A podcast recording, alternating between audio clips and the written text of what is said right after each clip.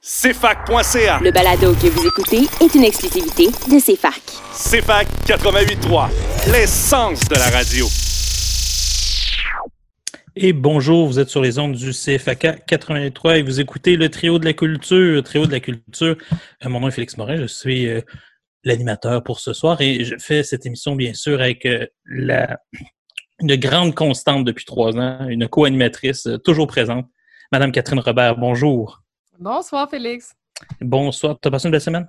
Oui, très belle, toi? Oui, très, très belle. Et là, on a une chance immense ce soir d'avoir une des membres fondatrices du Trio de la Culture, euh, membre dont le, le, dé, le départ dû à plein de choses m'a permis de, d'intégrer le trio. Donc, ça me rend heureux, mais je suis encore plus heureux de la voir et de partager le micro avec elle ce soir pour la première fois en trois ans. Bonjour, Myriam Boucher. Salut Félix, merci de m'avoir invité. Je suis contente d'être là. C'est tellement un plaisir. En plus, on doit l'avouer pour nos auditeurs, il y a une certaine complicité. Nous sommes trois joueurs d'impro qui faisons de l'impro ensemble régulièrement. Donc, c'est toujours un plaisir de partager le micro avec vous, les filles. Alors, nous allons commencer euh, cette semaine avec une chanson toute thématique. Parce que vous allez voir, cette émission, on va parler beaucoup de, de liberté, de, de vie dans la nature et de comment vivre une vie proprement. Alors, nous allons commencer justement avec... Euh, un disque thématique qui va toucher l'auteur du premier segment. C'est un disque qui a été fait par Richard Séguin sur Thoreau. Et nous allons commencer avec la chanson « Devant moi, la vie ».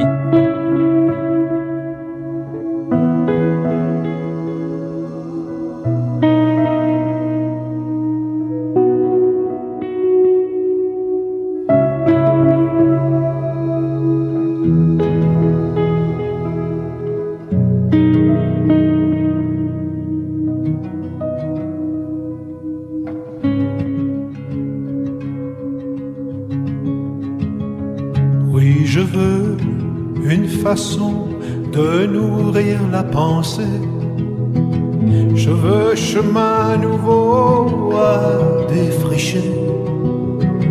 Je veux des lunes d'été, des lunes d'été à raconter. Je veux en nous-mêmes de nouveaux sols à irriguer. J'ai devant moi la vie. Devant moi la vie, j'ai devant moi la vie pour agir. Je veux des portes qui s'ouvrent à l'autre. Je veux des terres d'accueil pour l'exilé.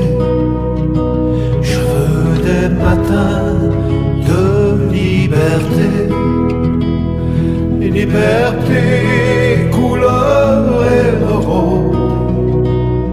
Je veux qu'au fond des broussailles, des chants d'amour qui s'élèvent. J'ai devant moi la vie, j'ai devant moi la vie, j'ai devant moi la vie pour écrire.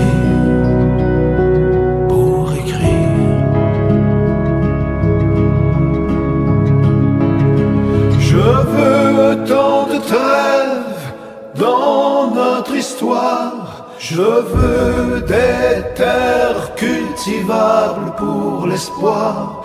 Je veux des chevauchées de rêves dans la nuit noire. Je veux des navires de paix dans nos mémoires.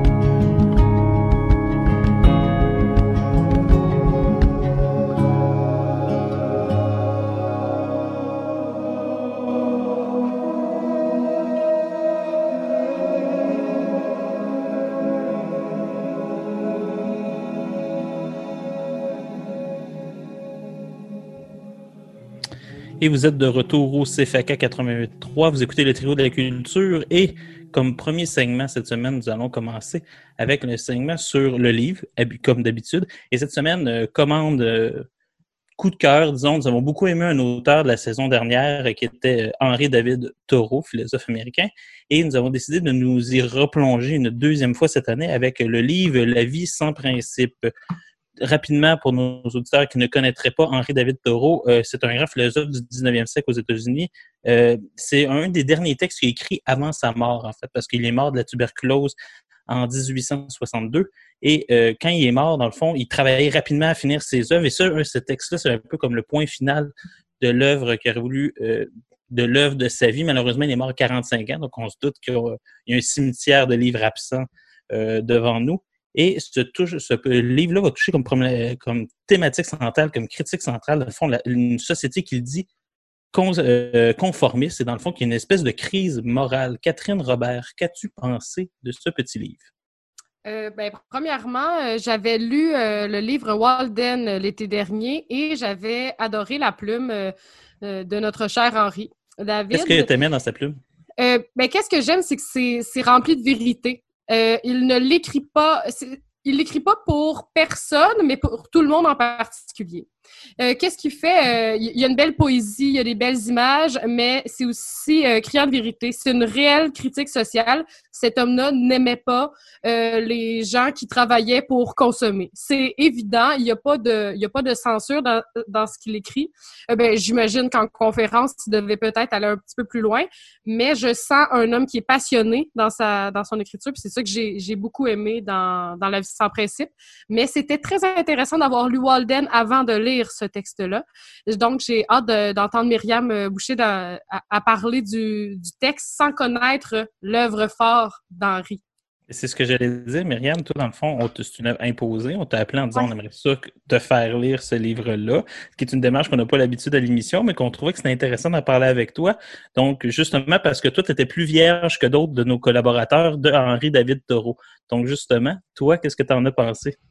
C'est ça. Moi, je le connaissais pas du tout, du tout, du tout. Donc, euh, c'était, c'est vraiment intéressant. Euh, c'était très franc, comme que Catherine, elle, je pense, elle le dit, comme écriture. Euh, en fait, euh, je trouve qu'il manque un peu de nuance à mon goût, là. Euh, je trouve que il y a son opinion. Euh, il y a vraiment un malaise avec notre société. C'est frappant. Euh, il a utilisé, il utilise des Des, des, vraiment des belles images, des belles comparaisons pour bien comprendre son point de vue. Là, c'est, j'ai trouvé ça hyper accessible. Là. Je vous avoue que j'étais un peu, euh, j'étais un peu inquiète. Là. Ben, plus inquiète avant là, de le lire. De, est-ce que je vais comprendre tout ce qui est écrit? Est-ce que ça va être trop lourd? Euh, mais non, ça a passé vite. Puis c'était assez euh, très accessible. Mais euh, par contre, je trouve que justement, il va fort puis il manque peut-être de nuances dans ses critiques là, de, de société. Ce qui est important, c'est de savoir, c'est que premièrement, Henri David Thoreau, pour nos auditeurs, est un philosophe qui se lit assez facilement. Euh, c'est une personne qui a même un certain style euh, d'écriture qu'on appelle le, le Le, le nature writing, je sais pas comment c'est quoi la traduction française, mais justement une espèce de mélange de philosophie, d'essayisme, toujours une espèce de regard sur la nature. Euh, Thoreau se, se veut un grand pédagogue d'une certaine manière. Du moins, il, euh, vu qu'il offre une, respons- une, une critique de la société, clairement, il veut se faire comprendre par cette société-là qui, qui critique. Puis ça, c'est une, c'est une grande qualité. Euh, Catherine, tu veux, tu veux intervenir? Euh, oui, mais en fait, ce que je trouve euh, super avec euh, euh, Thoreau, c'est que, ben, ou Thoreau, parce que c'est en, en anglais qu'il faudrait le dire, là. Euh, je pense que c'est un, un auteur qui est lu et relu aujourd'hui par son propos, qui est plus écologiste, mais je pense qu'il l'a écrit de manière si franche pour faire réagir dans le temps qu'il l'a écrit, et qu'aujourd'hui, euh, ça touche plus les gens. Qu'est-ce que je veux dire par là? C'est qu'il y a, il est beaucoup plus lu aujourd'hui que, disons, euh, qu'il y a vingt ans. Parce que la crise écologique est, est, est de plus en plus flagrante. Et je pense que c'est pour ça qu'il a écrit de cette manière-là. Après ça, on peut pas le savoir euh, précisément. Mais euh, c'est euh, l'autosuffisance, la simplicité volontaire, euh, la nature, c'est tous des sujets qui sont importants pour lui. Puis je pense que c'est important aujourd'hui aussi. C'est important de comprendre. Puis après, j'ai une question à poser à Myriam.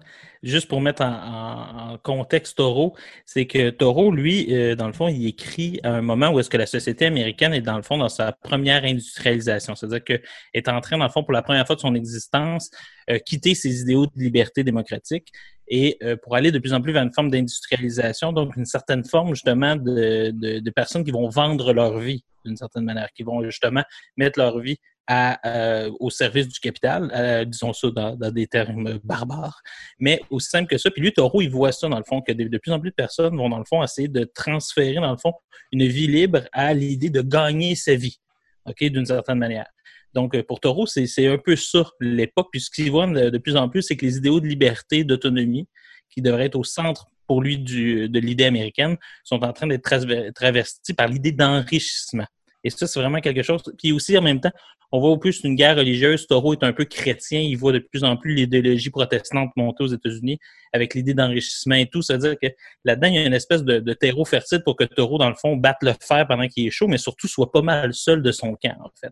Toi, dans le fond, euh, Myriam, tu disais que tu le trouvais pas assez nuancé. Sur quels aspects, puis qu'est-ce qui t'a choqué en particulier dans ce texte-là, ou du moins que tu as dit, ça, c'est tu traverses la ligne, mon grand? Bien, c'est un peu... Euh, c'est sûr, je le voyais vraiment avec un œil de société d'aujourd'hui.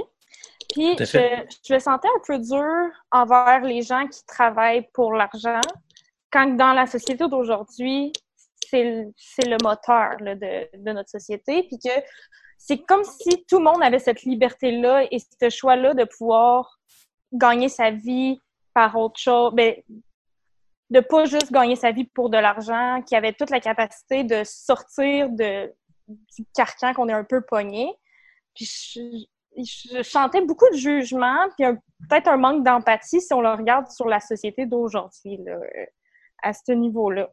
C'est, c'est ça aussi qui me, comme, je trouvais qu'il me manquait de nuances.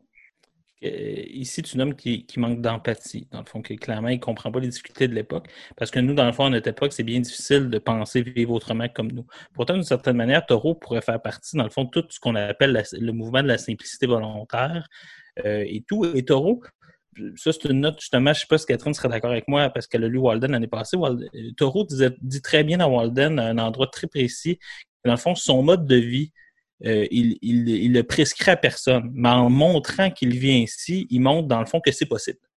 Ce qui est, de, ce qui est déjà pour lui quelque chose, en fait. Il n'est pas prescriptif dans le sens qu'il ne va pas vouloir nécessairement que tout le monde vive comme lui. Par contre, il, justement, vu qu'il n'est pas d'accord, mais il va essayer de vivre, lui, en accord avec ses valeurs pour démontrer que, dans le fond, c'est possible vivre comme je dis de vivre. C'est pas, contrairement à certains mouvements sociaux, disons, qui ont une tendance à dire « fais ceci », mais qui vont faire l'inverse. Lui, Thoreau, il dit « ben moi, en fait, ce que je te dis, je le fais ».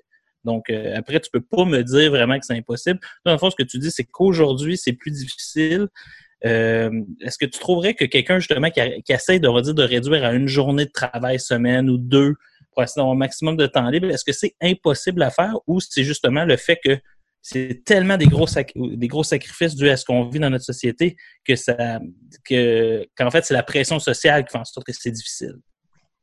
Je pense pas que c'est impossible. Ça, c'est un grand mot de dire que ça serait impossible. C'est sûr que c'est possible.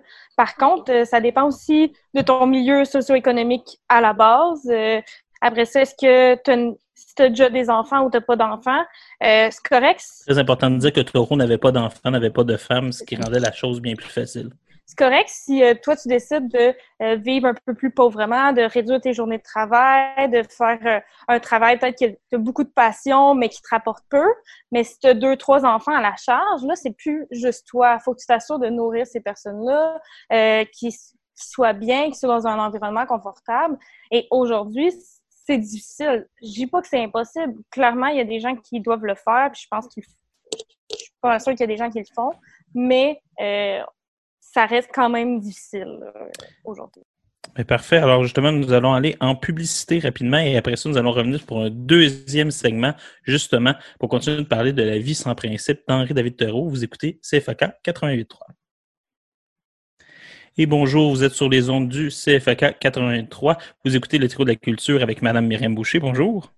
Allô. Mme Catherine Robert. Bonjour. Et votre autre, Félix Morin. Et nous étions, euh, avant les publicités, publicités que Thoreau n'aurait pas beaucoup aimé, sûrement, je pense, euh, nous allons, nous étions en train de parler de la vie sans principe du philosophe américain Henri David Thoreau, livre dans lequel il critique une société qu'il dit conformiste et dont la faillite morale est actée par l'obsession qu'a cette société pour l'enrichissement, texte qui, naturellement, autant peut être stimulant au niveau de la créativité puis de l'imagination, autant est à contre-courant totalement de notre époque. Catherine, avant de partir en publicité, tu voulais intervenir, alors je te laisse le premier, la première réponse de ce deuxième segment. Euh, oui, ben en fait, ce qui est intéressant de voir en faisant le parallèle euh, que Myriam amène, euh, elle fait le parallèle avec le monde d'aujourd'hui. Euh, qu'est-ce qui est intéressant à voir là-dedans, c'est qu'il y a beaucoup de, de, de jeunes euh, adultes qui décident de faire euh, cette vie de simplicité volontaire. Qu'est-ce que j'a, je veux dire par là, c'est une certaine autosuffisance dans euh, les, des potagers, euh, par exemple, ou de euh, ré, euh, utiliser le minimalisme. C'est des euh, courants qui, aujourd'hui, euh, portent un nom et qui étaient dans les idées, je crois. De, le courant de des croissants, par exemple. Oui, exactement. L- l'idée, dans, euh, par, par les idées que Thoreau amenait, les gens ont pu euh, le critiquer en disant que c'était plus individualiste. Ce qui ouais. un peu confirme l'idée euh, de Myriam euh, qu'avoir des enfants avec ce mode de vie-là, Euh, précisément, c'est plus difficile, ben c'est, c'est réellement le cas. C'est juste que la façon que j'ai compris euh, euh, la vie sans principe, c'est euh, aussi en parallèle avec euh, le livre de Walden que j'avais lu, c'est vraiment que le, l'auteur dit de trouver chacun son Walden, de trouver la nature qui va pouvoir l'aider et de, de réfléchir de manière spirituelle. Donc, de ne pas seulement s'aliéner dans le travail. Euh, c'est vrai que la façon qu'il l'a écrit, euh, c'est très euh, direct. On, on comprend qu'il est comme contre le travail, mais il... Il n'est pas contre le travail, il est contre le fait que ça prend l'entièreté de la place dans une société. Exactement. C'est comme si, moi, je l'ai vu plus en, en tant qu'horaire. Il trouvait qu'il fallait que notre horaire soit plus libéré pour réfléchir, observer la nature, être en lien avec euh, les autres et ce qu'on est réellement. Donc, Parfait. Pas juste sur le travail. Parfait, Myriam. Une des choses que moi, j'ai ressenti aussi, c'est pas juste d'être contre le travail, mais c'est plus d'être que ton travail... que ce soit pas juste pour l'argent, c'est qu'il y ait peut-être euh, un objectif ou un but moral derrière, parce que je pense pas qu'il doit être qu'il aurait été contre le travail des gens qui, euh, qui sont dans des organismes à but non lucratif, qui aident la société, puis qui ont des, des valeurs derrière ça, euh, qui ont vraiment euh, une envie d'aider ou d'aller plus loin, ou un objectif plus grand que soi. Euh, je pense que c'est plus... C'est vraiment, euh, je pense, un... une opposition au travail pour l'argent, pour les biens matériels. Puis ça, je, je suis quand même d'accord, là, même si euh, moi-même, je, je, je suis très attachée à mes biens matériels. Là, euh, euh, c'est quand même de quoi qui, qui vient me chercher euh, aujourd'hui. Comme nous tous, parce que nous sommes justement à deux. Qu'est-ce qui est intéressant, je pense, chez Thoreau, à mon sens, surtout, c'est, euh, c'est l'idée que chez lui, il y a vraiment comme une espèce de... de primauté de l'individu sur la société.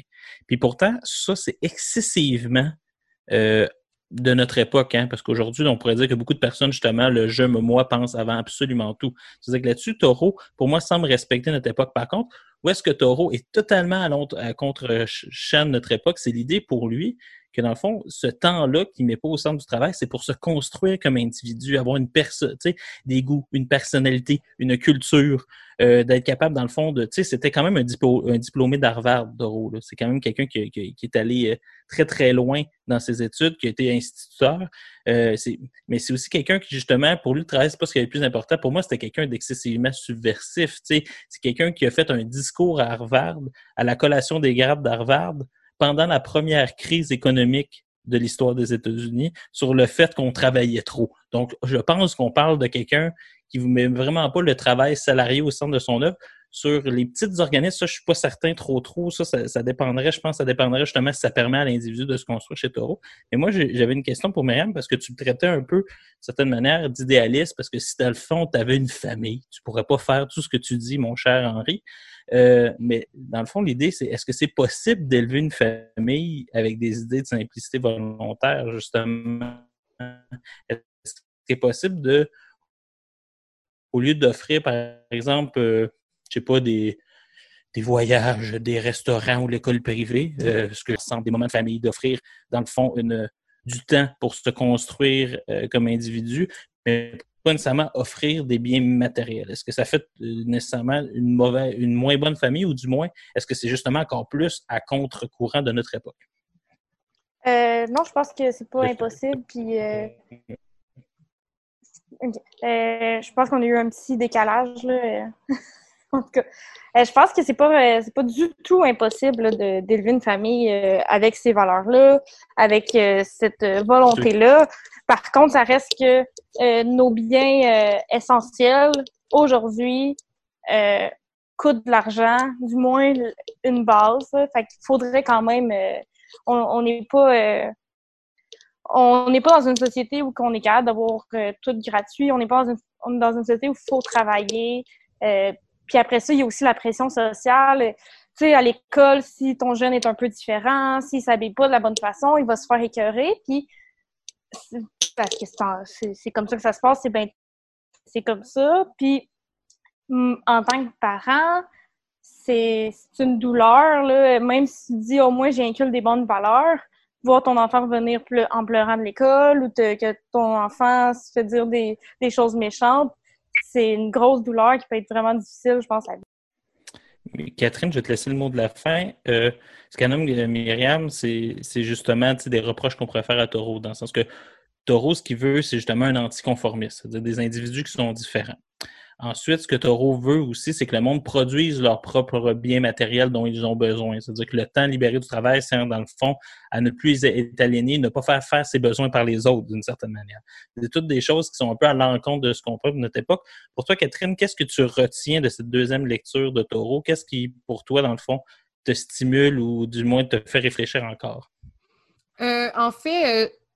En lisant sa dernière œuvre, j'ai aussi regardé un peu sa biographie et euh, de savoir qu'il y a des, euh, des œuvres que je n'ai pas encore compris de lui.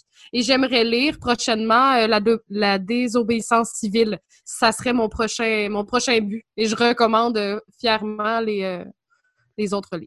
Vous, êtes, vous avez déjà en primeur un des livres de la saison quatre du Trio de la Culture. Je te remercie beaucoup, Catherine. Désobéissance civile que je vous conseille, qu'on lira certainement l'année prochaine si nous avons cette chance. Nous allons continuer justement en parlant de désobéissance civile avec une autre chanson tirée de l'album de Richard Séguin qui tournait autour d'Henri David Thoreau, c'est-à-dire la chanson « Guerre et tempête ». Vous, êtes, vous écoutez le C F A Q quatre-vingt-huit.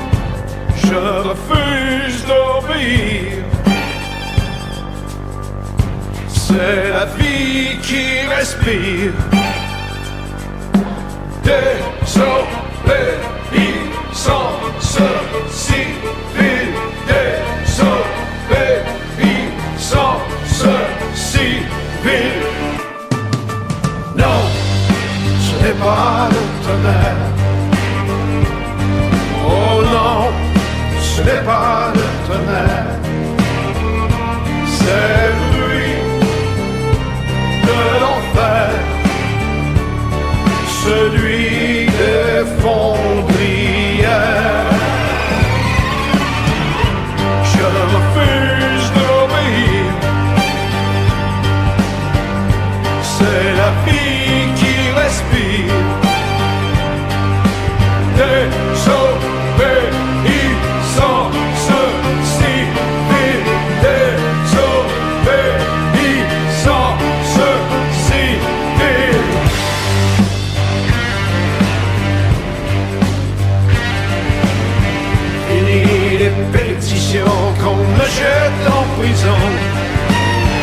Obéir à vos lois, c'est vous donner raison.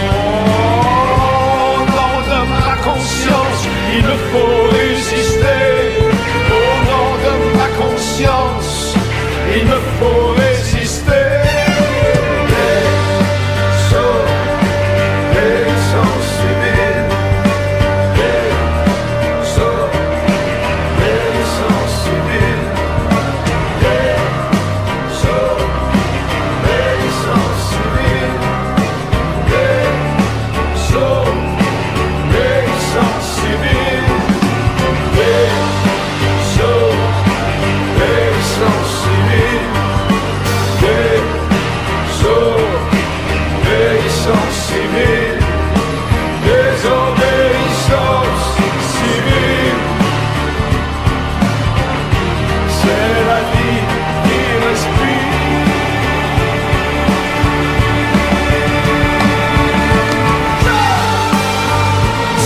Je pense qu'on ouvre une période historique extrêmement troublée, même dramatique, possiblement pour l'humanité. Je pense que le réchauffement climatique est une catastrophe de grande envergure. Je pense que le risque de conflit nucléaire existe réellement dans le monde en ce moment. Je pense qu'au Québec, comme ailleurs, la croissance des inégalités est une chose dramatique. La stagnation des salaires des gens depuis quarante ans est grave. Les coupes qu'on s'apprête à faire partout, le démantèlement auquel on assiste, tout ça fait qu'on devrait être beaucoup plus révoltés et indignés que nous ne le sommes. Malgré ce qu'on voudrait parfois nous inciter à croire, une démocratie, ce n'est pas un régime de spectateurs. C'est une organisation politique de citoyens qui se tiennent informés, qui se parlent et qui agissent ensemble. Notre salut collectif passe par l'action collective. Je le répète, on devrait être beaucoup plus révoltés et indignés que nous ne le sommes.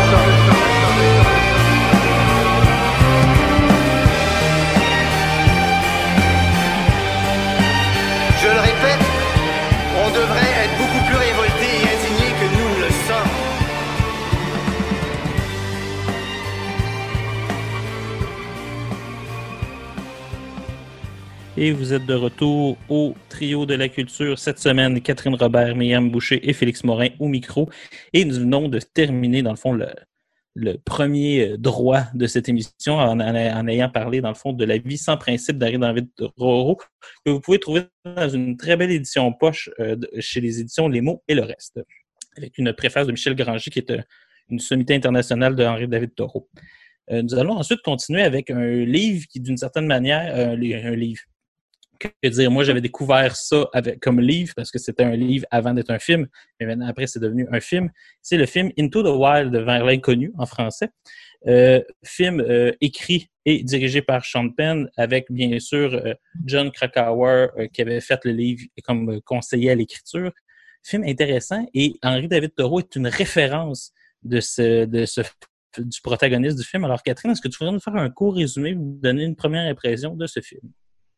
Euh, comme tu as pu nommer, euh, c'est l'adaptation d'un livre. En fait, c'est le récit euh, de vie de euh, qui était euh, Jon Krakauer en, en, en mille neuf cents. Euh, ben, ça a été tourné en dix-neuf cent quatre-vingt-seize. Ça relate l'histoire de Christopher euh, euh, McCandless. Il se nomme aussi Alexander Supertramp, ce que je trouve un nom fabuleux. Et euh, il voulait se détacher de toutes les valeurs capitalistes que ça, mais pas seulement que sa famille avait inculquées, mais que ses études au collège lui ont permis de comprendre. Il voulait vraiment euh, t- se centrer dans la nature. Il a voulu au début euh, s'émanciper en euh, brûlant euh, tout ce qu'il possédait qui pouvait le rendre identifiable. Et c'est euh, vers cette quête euh, jusqu'au qu'au voyage extrême qui est celui dans la réelle nature, se confronter à lui-même, se confronter à est-ce que je suis assez préparée pour euh, connaître bien la nature et, et, et non qu'elle... qu'elle qu'elle l'attaque. Son but, euh, c'était vraiment de ne pas être retrouvé. Il a vécu plein, euh, de, plein de rencontres à travers ça, dont une rencontre avec la magnifique Kristen Stewart, une actrice de grand talent. Euh, donc, c'est, c'est un peu ça le résumé. C'est vraiment un jeune qui voulait s'émanciper et euh, se retrouver euh, dans la nature. C'est un film qui ne, n'est pas seulement la représentation que aller en nature, c'est se sauver. Euh, c'est sauver la personne que tu es. Il a bien réfléchi, mais je ne crois pas que c'est une représentation qui nous montre à quel point c'est seulement positif que de partir à la, euh, à la recherche de la nature. Et c'est tout à fait vrai, euh, Catherine, ce n'est pas nécessairement positif. Euh, je rappelle à nos éditeurs que ce n'est pas parce que Kristen Stewart qu'il y aura nécessairement des vampires. Euh, Myriam, toi, qu'est-ce que tu as pensé de ce film? J'ai pensé beaucoup de choses tout au long du film. euh, d'abord, euh, je vais commencer par les points les plus forts là, que je trouve du film. Euh, les images, je l'ai malheureusement écoutée sur mon ordi parce que je pense que dans un gros écran ou genre au cinéma, ça devait être franchement magnifique. Là, les paysages sont à couper le souffle. Euh, la musique, je la trouvais vraiment bonne, vraiment cohérente avec le thème du film. Et on dirait que je me sentais libre, là, surtout au début, là, quand il est... je me sentais vraiment sur la route, en voyage. Ça, je trouvais que c'était excellent. Après ça aussi, ce que j'aimais fort, là, c'est les personnages qui croisent. Là, que Alexander Supertramp, là, tous les personnages qui croisent, euh, je trouvais que c'est des personnages qui étaient vraiment attachants, qui étaient forts, euh, qui étaient beaux, qui étaient inspirants, tout à leur façon bien différente. Par contre, je l'ai trouvé un petit peu long. Je l'ai écouté en deux soirs là, parce que à un moment donné, je l'ai trouvé ça trop long, puis je suis rendue fatiguée, puis il était tard. Fait qu'un petit peu long à mon goût. Peut-être que si je l'avais écrit, écouté sur un gros écran, les images, tout m'aurait tenu plus réveillée. Le fait que j'étais sur un ordi, c'était vraiment pas l'idéal. Mon deuxième point faible, là, le, ce qui est comme le plus important, c'est que le personnage principal, il est très, très bien joué, mais il me frustrait beaucoup. J'ai eu beaucoup envers Alexander Supertramp tout au long du film. Euh, je trouvais, au début, là, ben, au début du film, j'étais comme « Wow, c'est un gars libre, il part, il part à l'aventure tout seul, wow! » Et à un moment donné, plus ça avance, moins je me sens proche du personnage. Je le trouve de plus en plus égoïste. Je le trouve stupide. Je suis là, ah, il abandonne sa sœur dans un milieu familial qui est pas sain. Euh, il sauve au lieu de confronter ses parents. Euh, il est même pas capable de dire au revoir aux gens. À chaque fois, il sauve. Euh, mais plus j'y pensais, à un moment donné, ça a passé de « j'étais fâchée après lui » à « j'ai eu pitié ». Parce que c'est clairement quelqu'un qui était finalement très confus de qui il était, qui était fragile, qui se cachait derrière un masque de confiance. On dirait qu'il y avait un masque de, derrière ses beaux grands livres, ses beaux grands textes. Euh, il cachait, je pense, un individu qui était assez brisé, qui, qui finalement qui a essayé de se, de se trouver. Il s'est trouvé, mais à quelle, à quelle fin on, ça valait-tu la peine de, de faire ce grand voyage-là pour se trouver? Il aurait plus juste confronter ses parents, confronter ses démons, au lieu d'aller en plein milieu de l'Alaska, pas très préparé. Euh, je sais pas. Qu'est-ce que vous en pensez?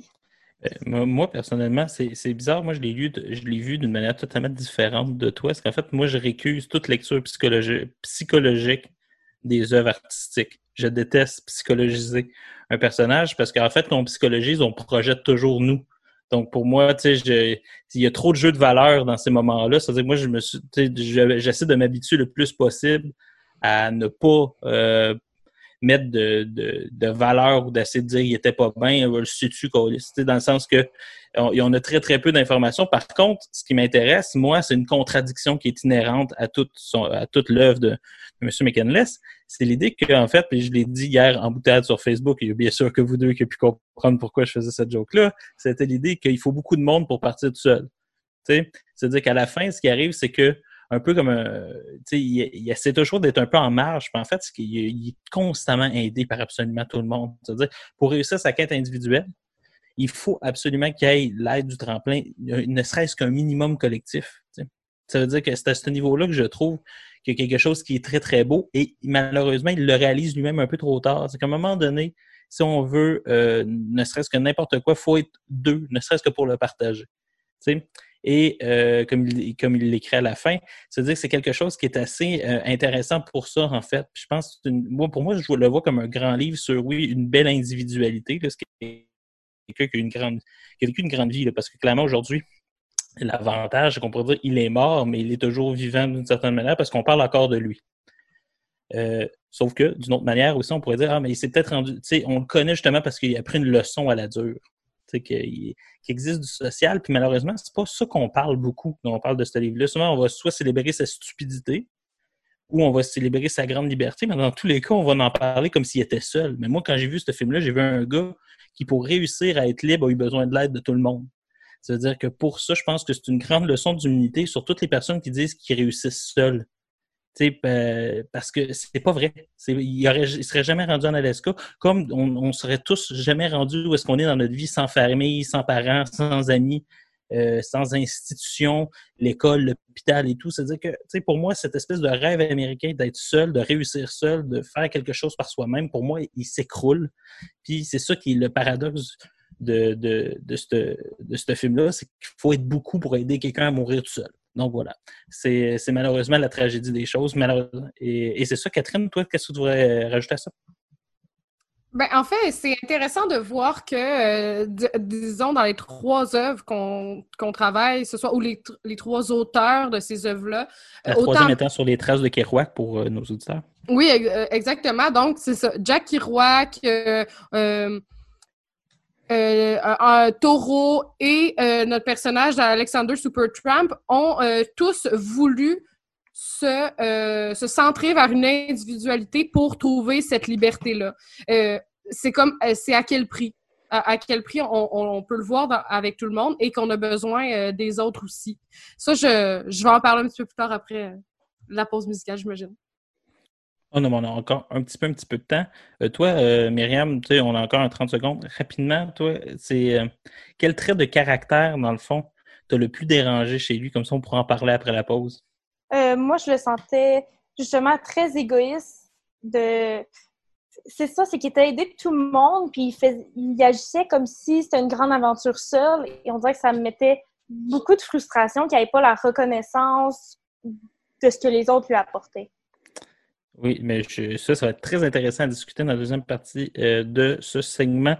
Nous allons continuer justement avec le choix musical de Mme Myriam Boucher, c'est-à-dire la chanson Maya de Lydia Képinski, justement parlant de quelqu'un qui n'a pas toute la reconnaissance qu'elle devrait avoir. Et vous écoutez le C F A Q quatre-vingt-huit trois. La lune était en Capricorne et le ciel était noir cancer. On a attendu qu'il s'endorme pour partir rejoindre la mer. On a pris l'urne par les cornes et sans regarder en arrière. J'ai posé dans la salicorne les cendres de mon père. T'aurais jamais dû partir, j'aurais dû te retenir. Maya, on s'était entendu. Pas de cris, pas de pleurs, personne ne part avant l'heure. Maya, pourquoi l'avoir rompu? Le pacte de qu'on est signé adolescent, tous pour eux et droit devant. Sans toi, sans Diogène, plus d'air, plus d'oxygène. Maya, c'est plus comme avant. Pourquoi tu viens?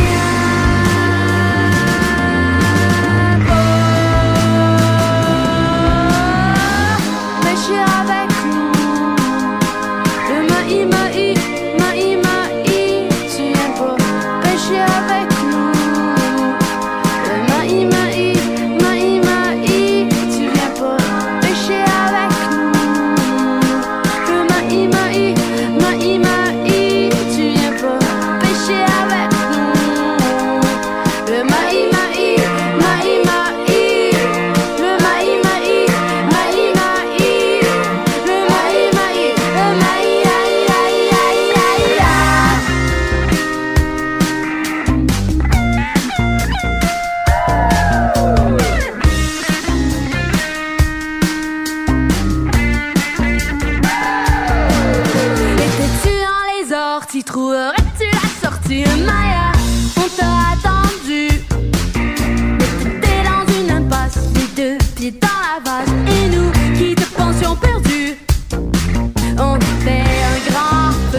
Fumé à lui arrête dessus, mais elle a les yeux rougis. Dans mon signe, dans le signaux, le silence radio, M F T, Mayday, Mayday, Maya. Quand on a lancé des pigeons avec des billets au talon écrit, aidez, aidez, Maya. Aidez, aidez, Maya. Les cheveux en bataille, je t'épargne les détails, Maya. J'ai creusé un grand trou, j'ai ému des victuailles, attends pour tes funérailles. Ikaya avait prévu le coup, elle a mis des vernisseaux un peu partout dans ton tombeau, Maya, pour que tu te reposes. Elle a mis des vernisseaux un peu partout dans ton cerveau, Maya, pour que tu te reposes. Elle a mis des vernisseaux partout dans la taille, Gama Ia, pour que tu te décomposes. Pourquoi tu viens? Oh, pourquoi tu viens? Oh, danser avec nous. Le maï maï, maï maï, tu viens pas danser avec nous. Le maï maï, maï maï, tu viens pas danser avec nous.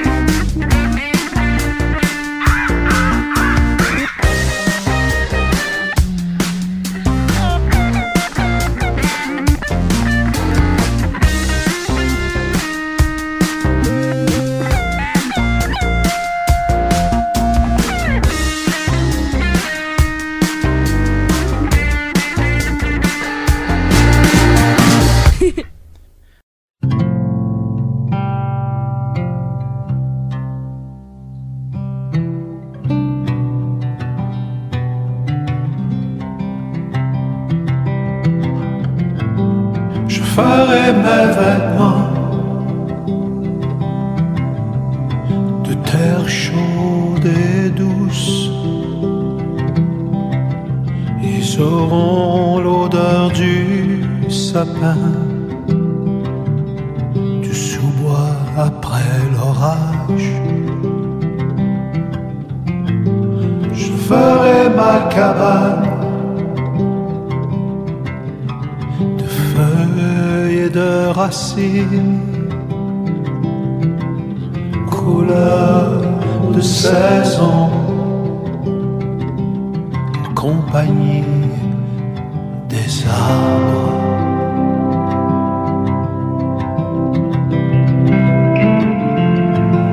Je ferai mon journal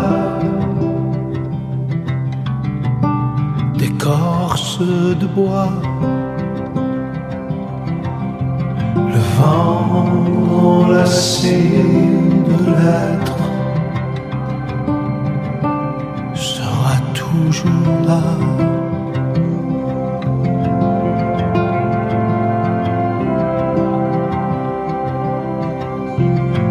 Je ferai mon chemin de glaise et d'argile. Ma peau sera silence, mon corps comme un ruisseau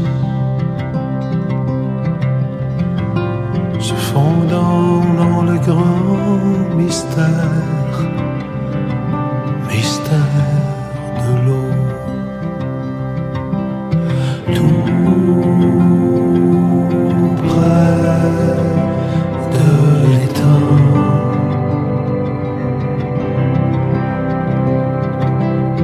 Tout près de l'étang.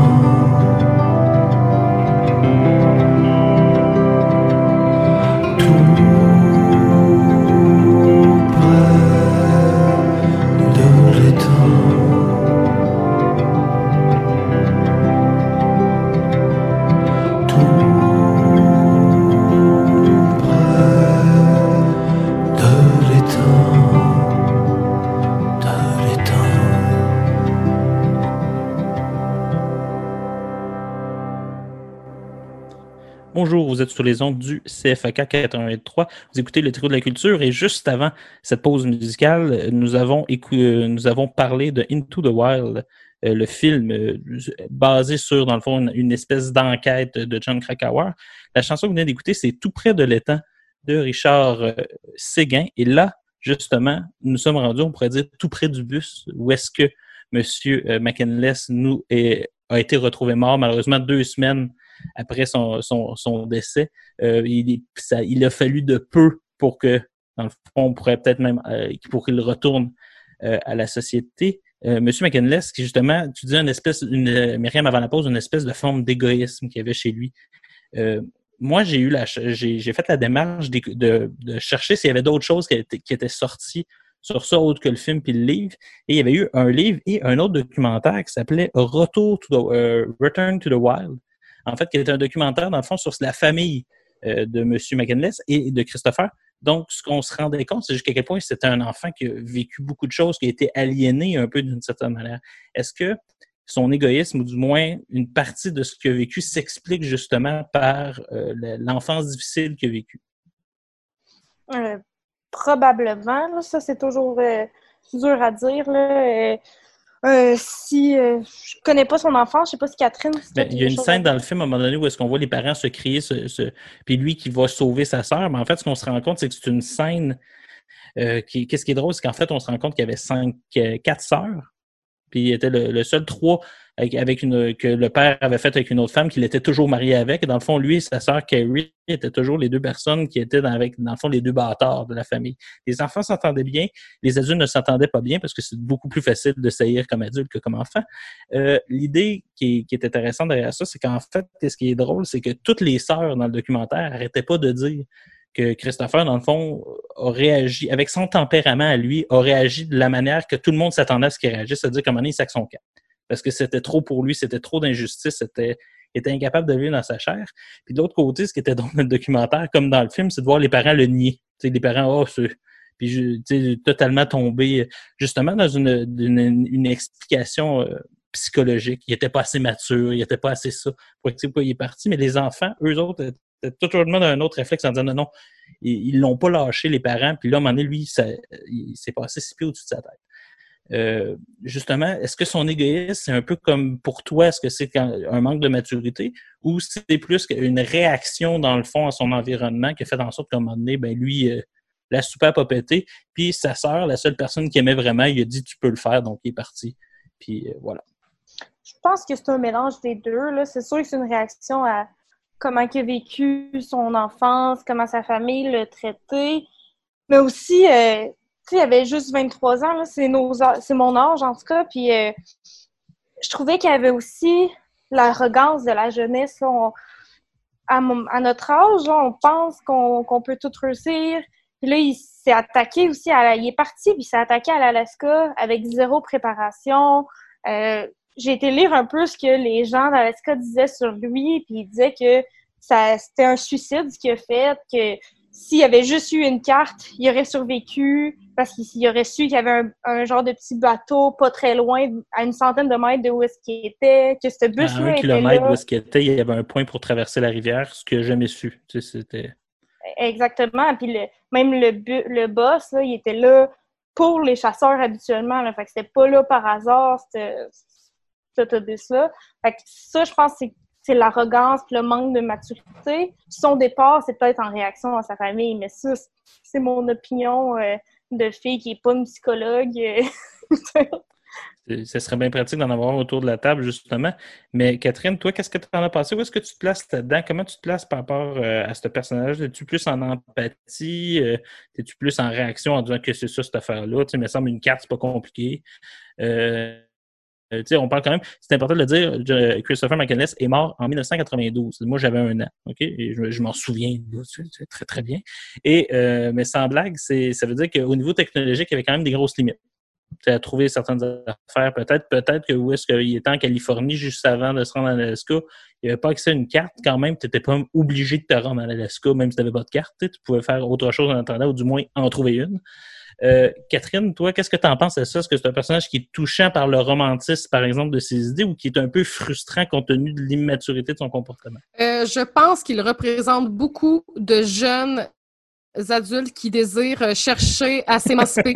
Et euh, c'est oui. une représentation qui amène les faits et, et euh, le réel de d'une non-préparation à un voyage, euh, d'une émancipation euh, En, selon moi, en voulant tout mettre de côté et refuser ce qui, ce qui existe et d'aller vers autre chose, c'est pas la marche à suivre. Euh, disons, là, je vais donner un, un, un exemple qui, qui me rejoint, là, mais la personne qui dit « Moi, je veux faire une réforme en éducation et je vais tout enlever ce qui existe déjà pour repartir à neuf », souvent, on va reculer de dix pas. Mais peut-être que lui, en voulant...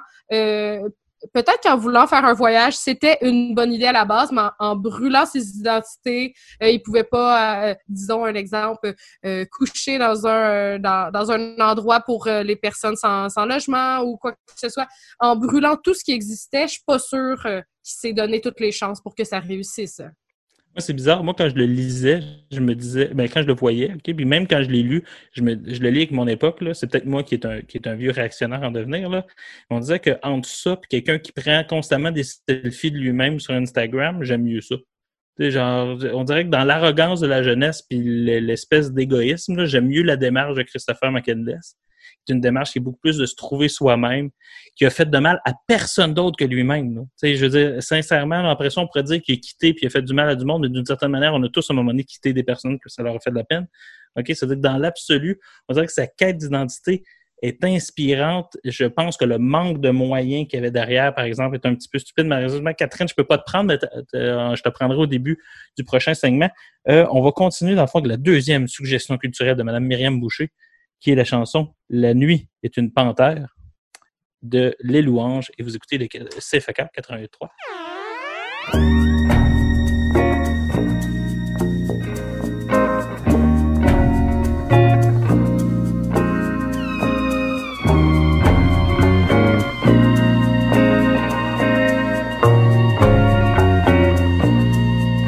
J'ai fermé la porte, tiré les volets, attendu la chute du quatrième mur, mur sous les couvertures de la toile, les galaxies et les Bermudes. Rafraîchir la page où l'on s'est retrouvé le soir du carnage. Les ambulanciers étaient en âge. J'ai paré les pluies dorées de l'orage. Une panthère dans la chambre, devant la caméra. C'est dans ce, qu'est-ce que je ferais pas pour avoir la chance de gagner mon passeport entre tes jambes. Une panthère dans la chambre, devant la caméra. Qu'est-ce que je ferais pas pour avoir la chance de gagner mon passeport entre tes jambes?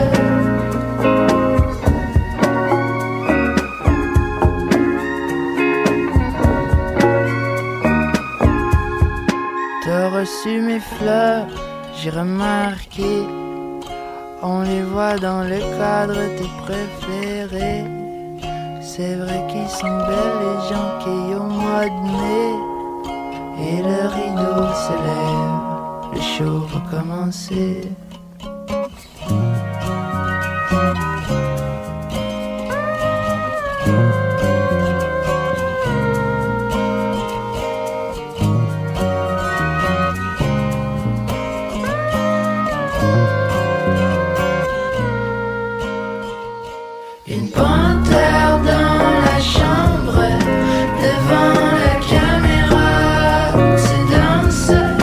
Qu'est-ce que je ferais pas pour avoir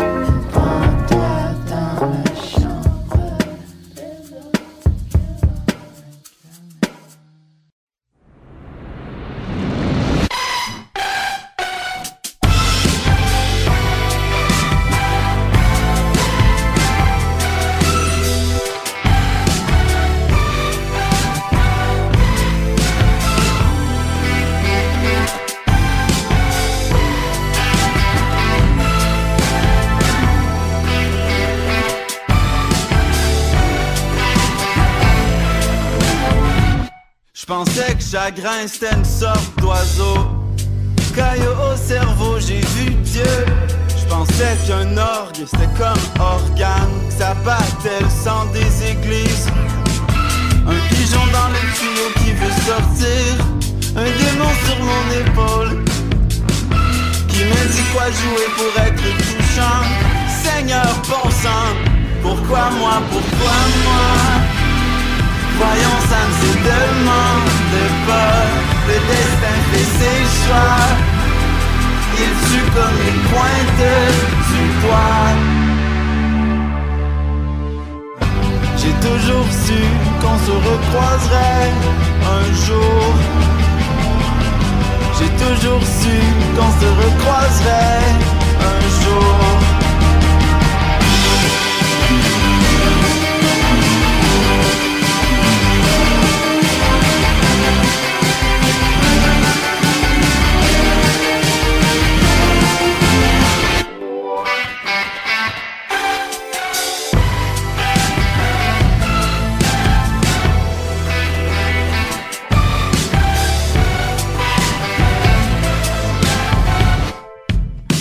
Revu à un coin de rue désert, nos entrailles rincées par la poussière. J'avais jamais marché nu pied dans la neige avant. Tes beaux yeux ventouses collaient à mon front, aspirant goulûment la moindre explication. Mais y'a rien à dire, rien à comprendre.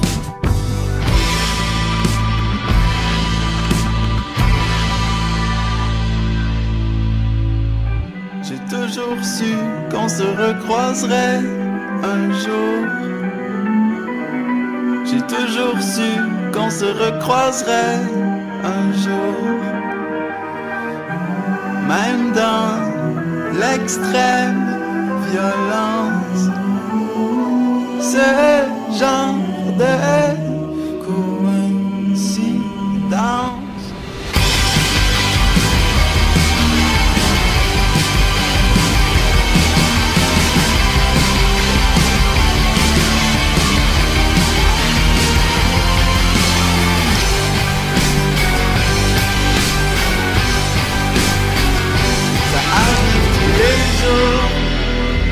Différents degrés de spectaculaire, une tortue de mer qui retrouve sa famille, un type qui transperce la sienne, un bébé qui pleure flottant dans un panier, un autre dans un avion à Jaffré, et l'avion qui explose,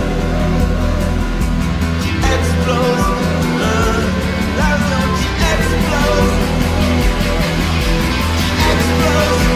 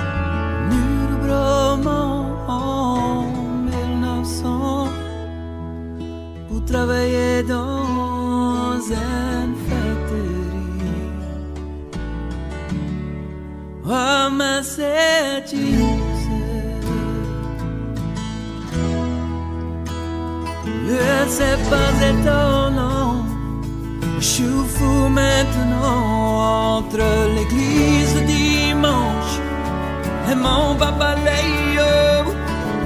Il rentrait le soir pour se coucher dans son chat, dans le site en avant, avec une bouteille de foie. Ramassais, tu sais.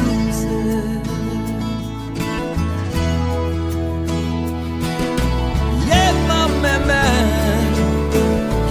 my name, dansez leur jupe dans la cuisine. Y'a plus nous dans ce pays foutu. Y'a plus rien, oh y'a plus rien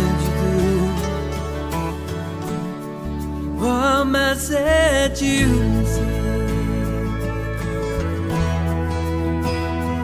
À l'âge de seize ans, je quittais la maison, tournais le dos à tous ces enterrements.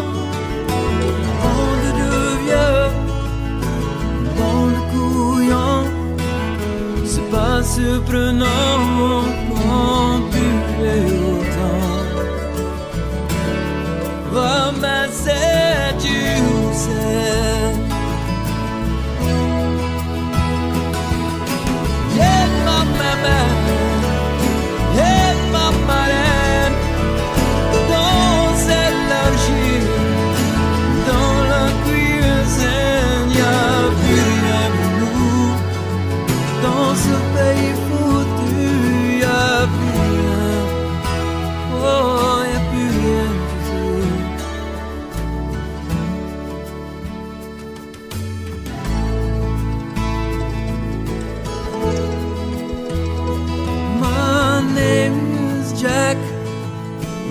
Turning my back on pea soup in the kitchen, lamb fridges in the shack.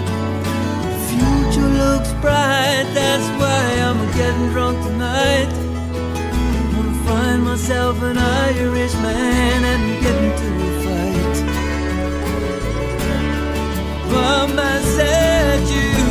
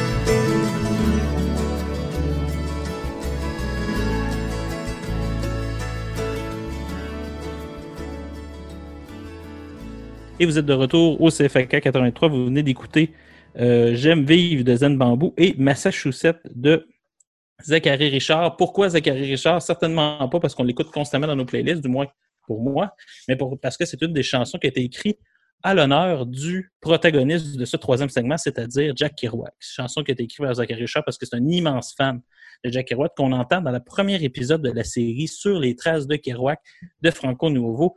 Euh, et euh, Gabriel Anctil avec une réalisation de Jean-Philippe Plot, de l'animateur de l'émission C'est Fou Radio-Canada. Un podcast qu'on peut retrouver sur l'application audio, qui est fort original. On est dans une espèce de sur la route, sur la route de Kerouac. Et euh, c'est quelque chose d'assez intéressant. Euh, Catherine, toi, qui, qui, qui est sûrement la, la lectrice, dans mon entourage, celle qui a lu Sur la route, même moi qui lis beaucoup, je n'ai pas encore lu euh, Sur la route. Qu'est-ce que tu as pensé de cette série documentaire? Euh, en fait, c'est, c'est ma deuxième écoute de cette série documentaire. Euh, au départ, je l'ai seulement euh, écoutée pour connaître ce mythe, euh, Jack Kerouac, et de comprendre qui il était. Euh, j'ai réellement apprécié euh, mon écoute. C'est, euh, ça s'écoute tout seul. Tu apprends des choses, tu voyages dans le Québec et tu te rends compte... Tu, et aussi euh, au côté historique, tu comprends une petite partie de l'histoire qui n'était pas si claire, euh, qui est l'exode, l'exode des gens du Québec vers les États-Unis dans, dans un bout de notre histoire, vers Lowell. Euh, c'est une ville aussi qui est très importante euh, pour euh, la, la révolution industrielle, mais aussi, euh, il y a un autre grand personnage qui vient de là, Louis Cyr aussi. C'est, un, c'est, c'est des villes qui sont euh, très importantes. On parle d'une région que je connaissais pas tant que ça, Kamouraska, on parle de Lowell, on parle également de New York. C'est euh, réalisé magnifiquement, on en apprend beaucoup. Et euh, moi qui ai lu, euh, je ne peux pas dire que j'ai lu tout sur la route, j'ai lu les textes qui, qui précèdent euh, okay. son écriture, en fait, parce que je voulais bien comprendre quand tu arrives avec une lecture qui est plus dense, qui est plus difficile, disons, parce que j'ai, j'ai voulu lire le... Le, le, le rouleau original, ben il fallait que je, je m'informe avant pour être capable et de oui. le lire et non pas trouver ça pas cohérent, euh, pitché tout et fait. Tout ça, comme il y a beaucoup de personnes euh, j'ai, qui, qui, qui vont dire ça. Et je pense que c'est, euh, c'est vraiment bon d'avoir écouté ça avant que de commencer euh, sur la route. Mais je vais vous en parler un peu plus tard. Je vous donne un punch, je vais vous en parler dans ma suggestion Petit culturelle. Point d'éthique du lecteur que tu viens de faire. Il y a deux manières de lire des livres. Il y a la première manière qui est de lire le livre pour ce qu'il est, de l'aimer ou de ne pas l'aimer en fonction de nos préférences déjà euh, par notre vie. Là, on a des préférences qui se font en fur et à mesure de notre vie ou d'essayer de comprendre comment une œuvre a été écrite, c'est quoi le style de l'époque, c'est quoi qu'il essaie de dire par son style et ensuite d'avoir une appréciation qui est aussi un peu plus historique disons, de, de la prose d'un auteur. Toi, Catherine Clément, tu es dans le deuxième camp. Myriam, qu'as-tu pensé de, ce, de cette série documentaire qui est une première à passer à l'émission? D'habitude, on écoute des dix, on a décidé cette année de s'ouvrir à l'univers des podcasts. Qu'en as-tu pensé? Moi, d'abord, je ne connaissais pas du tout Jean Kerouac. Jack. Alors, Jacques. Jacques, moi j'ai dit Jacques, hein? Jacques. Hey, ça, ça serait tellement drôle que ce vrai nom, ça soit Jacques. Mais j'aurais en... adoré, là. J'aurais mais adoré. En même temps, ça aurait pu être possible. Ben oui. Tu sais, c'était le petit Jean, là. Petit Jean, ouais. Non, mais c'est vrai, c'est tellement cohérent. En même temps, c'est drôle tout d'un coup. Vas-y. Je connaissais pas du tout Jack Kerouac. Euh, donc, euh, au début, ça avait pris un peu de temps avant de, de trouver ça intéressant parce que c'était quand... Je l'ai trouvé quand même poussé et niché comme série documentaire. Euh, c'est pour, j'ai l'impression qu'il faut que tu saches au moins un peu c'est qui puis que tu aies envie d'en savoir plus pour starter ça.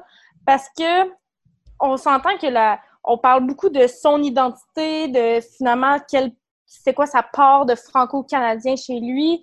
Donc, euh, c'était quand même... Euh, C'était quand même poussé, c'était des longs, c'est des épisodes d'une heure, c'est quand même long, là, euh, prendre, euh, c'est quatre épisodes d'une heure, là, donc quatre heures dans ta vie, fait qu'il faut, faut vraiment que tu aies envie euh, de, d'en apprendre plus. À partir de l'épisode trois, de, fin deux, épisode trois, on parle plus d'histoire, puis c'est là que moi, c'est venu plus m'accrocher, parce qu'avant ça, d'essayer de parler de son identité, quand je savais pas c'était qui, je savais pas ses textes, j'avais, je savais rien de lui, c'était un peu dur pour moi de, de connecter. La, la mise en scène, la mise euh, en contexte de qui est Jack Kerouac pour les néophytes, pour toi, est moins bien réussie dans l'émission. Oui. Euh, tu sais, on, on commence la préface, on demande juste à des, euh, des personnalités connues qui sont... Des fans. Euh, oui, des fans. Comment ça les, comment ça les a euh, touchés, comment ça les a... Euh, euh, comme, c'était quoi l'impact que ça a eu sur eux et leurs œuvres. Donc, j'ai, j'ai pas su... C'était qui vraiment? J'ai, j'ai entendu euh, que c'est un auteur euh, franco-américain qui a écrit Sur la route, euh, vraiment connu, blablabla. Mais après ça, ça, j'étais un peu perdue. J'aurais peut-être aimé avoir plus tôt des liens directs entre les informations qu'on me donnait et ses œuvres. On dirait que le lien, pour moi, n'était pas facile à faire. Et euh, c'est important de le, le comprendre. Quand cette, télé, quand cette série-là est sortie, elle est sortie dans le temps, il y a quand même un petit bout. C'est dans le moment où on avait découvert, il y avait un livre qui était sorti qui avait un peu chamboulé, dans le fond, notre, notre compréhension de Jack Kerouac, qui était que, dans le fond, Kerouac avait écrit On the Road en français. Et que Kerouac rêvait en français. Ce qui était quelque chose qui, un peu, tout d'un coup, ouvrait la porte à « Mais comment ça se fait que, dans le fond, on a peut-être un des le plus grand auteur québécois est peut-être Jack Kerouac, puis on n'a jamais osé le reconnaître comme tel. » Ce qui était un débat qui était assez important à l'époque. Qui, euh, puis dans le fond, là-dedans, tu avais une espèce de lecture d'universitaire québécois qui disait « Non, Kerouac est québécois », ou du moins est francophone, si on pourrait l'annoncer. Et de l'autre côté, tu avais tout, dans le fond, ses, ses, sa famille, ou du moins ceux qui, qui ont ses œuvres à New York, disent non, non, il est américain, mais eux aussi ont un intérêt parce que eux Dans le fond, c'est le, c'est le gars de la Beat Generation, c'est le gars qu'on dit qui représente le mieux l'Amérique. Ça veut dire que d'une certaine manière, ça, ça, il y avait un débat politique à l'époque. Oui. C'est ça, une fois que j'ai compris ça, que j'ai compris ce débat, ce débat-là, c'est vraiment là que j'ai commencé à apprécier. Ça m'a pris peut-être un peu de temps, euh, quelques épisodes avant que je comprenne vraiment l'importance de son identité franco-américaine. Tout à fait. Et nous allons continuer en publicité. Et par la suite, vous allez aussi écouter la chanson « Ton silence m'aspire » de Philippe Brach. Vous écoutez le C F A Q quatre-vingt-trois. Vous écoutez surtout le Trio de la culture.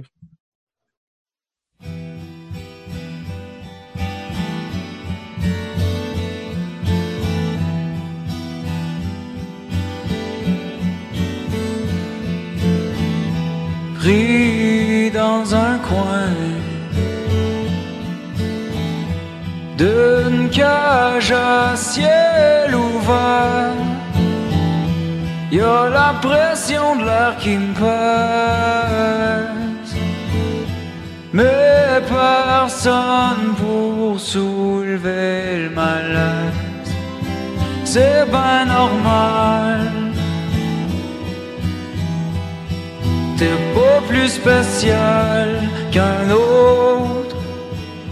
Si tu penses que ça te bloque, pareil comme d'un vœu, ben ouvre ta porte, pis botte-toi le cul.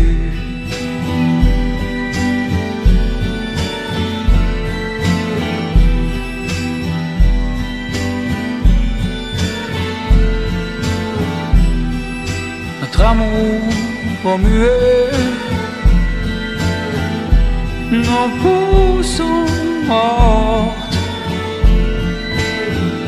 T'as ben beau me dire que le monde est insipide, toi pis moi on sait ben qu'il y a rien que les miroirs qui répondent au vide. C'est ben normal, spécial qu'un autre. Si tu penses que ça te bloque, pareil comme un vœu, ben ouvre ta porte, pis botte-toi le cul.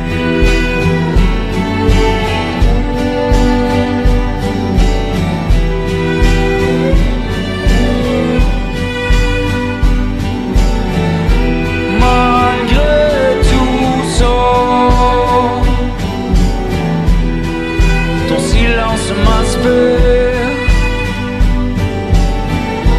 malgré tout ça. Ton silence m'inspire, ton silence m'inspire.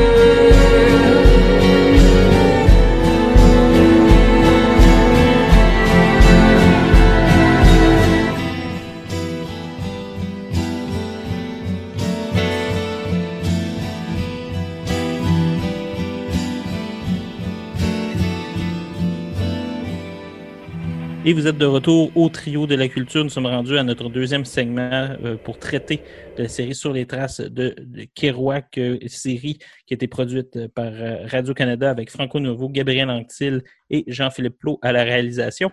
Euh, avant de parler, on disait justement, euh, dans le fond, c'est, c'est, ça prend du temps, dans le fond, peut-être, euh, pour certains. Ça dépend toujours de ta connaissance. J'avoue que moi, je m'y connaissais un peu. C'est-à-dire que pour moi, c'est, ça coulait peut-être plus de sources. C'est pour ça que c'est intéressant que tu, tu le nommes Myriam. Sur le fait qu'à un moment donné, là, on, il installe dans la série une espèce de... Très clairement qu'il y, y a une tension entre la, l'Américain Kerouac et le francophone Kerouac, clairement, dans sa vie. Euh, est-ce que c'est quelque chose, par exemple, qui t'a touché ou du moins qui t'a surpris? Euh, ça, ça, j'ai trouvé ça super intéressant. Euh, quand on parle, de, quand, quand il parlait de comment le fait qu'il était francophone, ça a changé la structure de ses phrases en anglais, comment c'est venu, ça a eu vraiment un impact important sur ses textes. Euh, on dirait que c'est là que ça m'a vraiment rejoint. Euh, quand on parle de l'importance de la langue dans l'identité, Euh, je trouvais que c'est, c'est là que ça devenait le plus intéressant. Et le lien avec l'histoire là, de toute la partie sur, justement, euh, l'exode en Amérique, mais aux États-Unis, j'ai trouvé ça super, super intéressant. Toi, Catherine, est-ce que c'est quelque chose qui t'avait déjà commencé sur On the Road? Je sais que tu t'intéressais déjà à Kerouac. Est-ce que c'est quelque chose qui t'a surpris positivement ou négativement? Puis c'est quoi qui t'a surtout marqué dans la, dans la série documentaire? Euh, ben, en fait, moi, j'étais très surprise parce que je, euh, à, à première vue, je croyais que Jack Kerouac était euh, l'auteur qui représente l'Amérique.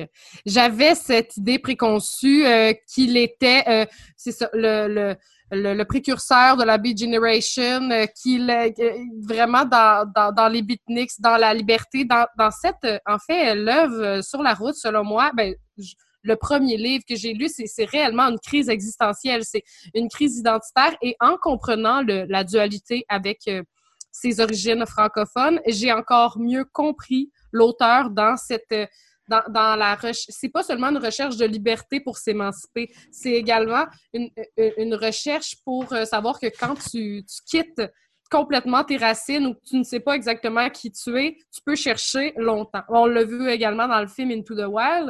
Je pense que c'est euh, un, c'est, c'est aussi un mythe, cette liberté-là que les gens veulent atteindre, dire « Ah ben sûrement que si je pars en voyage sur la route, je vais me trouver.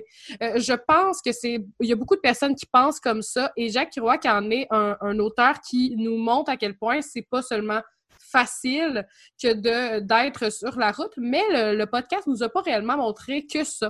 Il nous a montré euh, son histoire, il nous a montré aussi euh, des, des parallèles, des personnages qui le connaissaient euh, autres que les, les grands auteurs qui écrivent sur lui.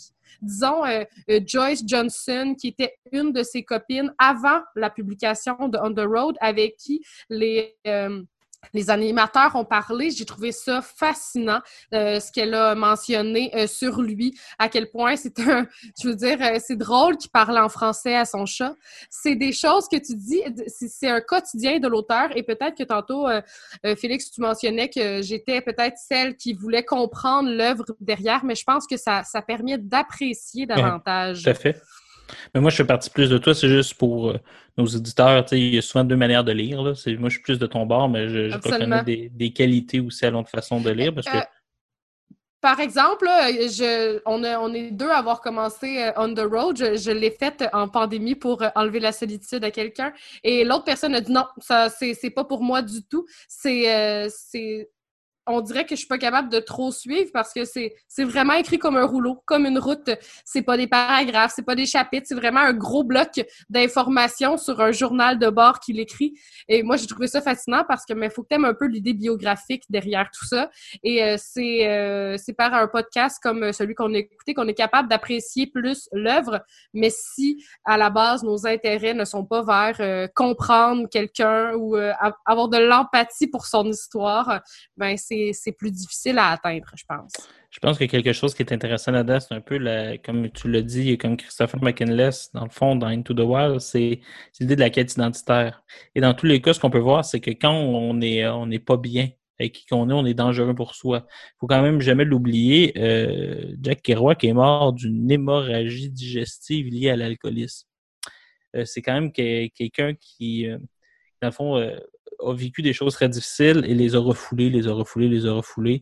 Il n'était pas nécessairement bien avec le succès. Justement, tu parlais de sa copine dans le temps qu'il, qu'il n'avait écrit que le livre « Town and the City », juste avant Sur la route. Euh, à ce moment-là, il, il racontait à un moment donné cette fameuse critique du New York Times en disant « l'auteur d'une génération » et il s'est un peu retourné vers elle en disant « c'est bien », mais avec un regard qui disait clairement « je ma vie va changer ». Il n'était pas nécessairement bien avec ça parce qu'il n'était pas bien dans sa peau. Premièrement, c'est un peu comme Christopher McCandless qui n'était pas bien dans sa peau et aussi a eu une tendance à retourner dans le fond, euh, pas le fusil d'épaule, mais le fusil contre lui, d'une certaine manière. Euh, c'est, dans le fond, c'est des auteurs de la question de l'identité. Et paradoxalement, euh, pour faire un lien avec Thoreau, c'est, Thoreau, c'est un auteur de l'identité, d'une certaine manière. C'est quelqu'un qui nous invite justement à se construire une, une carapace contre la société. Et c'est quelqu'un qui nous invite justement à... Euh, de se penser comme un individu différent de la société puis essayer d'être capable de vivre avec son individualité, ou du moins de vivre avec ses, ses contradictions. Ça ne veut pas dire de se faire des amis, ça ne veut pas dire de ne pas souffrir, ça ne veut pas dire de ne pas faire de la peine à des personnes, ça veut juste dire que être capable d'essayer d'être soi-même au maximum et qui même me suivent. Est-ce que, pour, pour vous, je vous laisserai n'importe quel des deux répondre, est-ce que dans le fond, Thoreau peut être vu comme un remède, dans le fond, tant à Christopher McCandless qu'à Jack Kerouac? Vas-y, Catherine. Je, je pense que, que, que tu as raison là-dedans de dire que, que c'est, c'est, cette quête-là identitaire est, est nécessaire. En fait, c'est, je pense qu'on parle encore plus que d'une quête identitaire, une quête spirituelle, de penser au-delà de ce qu'on a devant soi. Euh, c'est un peu ce que, ce que Thoreau les trois, a dit. Les trois étaient très croyants, d'ailleurs, Thoreau, Kerouac et McCandless. Pour McCandless, Dieu, c'est la nature. Pour Kerouac, que Dieu, c'est Dieu, c'est le Dieu chrétien, et pour Thoreau aussi, c'est le christianisme. Mais c'est trois personnes qui ont un rapport à Dieu. Puis je dirais même que Thoreau, il est entre le Dieu chrétien et le panthéisme. Mais ce qui est encore plus difficile aujourd'hui, en ayant moins ces, a- ces attaches religieuses, d'essayer de se trouver, je pense que la quête identitaire peut se faire de, de plusieurs manières. Et euh, il y a plusieurs personnes qui essaient de se découvrir soi en, en s'émancipant de ce qu'ils connaissent déjà. Myriam? Je sais pas, moi j'ai, j'ai l'impression que tu sais, se trouver de, justement sa quête identitaire, dans mon cas, elle passe beaucoup, beaucoup par les autres, par les gens que j'aime, qui, qui m'entourent. De... Moi, je suis du genre à apprendre un peu de ce que j'aime, puis de m'entourer de gens que je considère plus intelligents, plus cultivés, ou plus que moi dans ce, de quoi, puis d'aller chercher euh, des connaissances ou des compétences À, à leur, avec leur rêve, d'aller me chercher euh, comme cette identité-là, d'aller voir ce que j'aime, ce que j'aime pas en, en, en côtoyant des gens bien différents. Fait qu'on dirait de...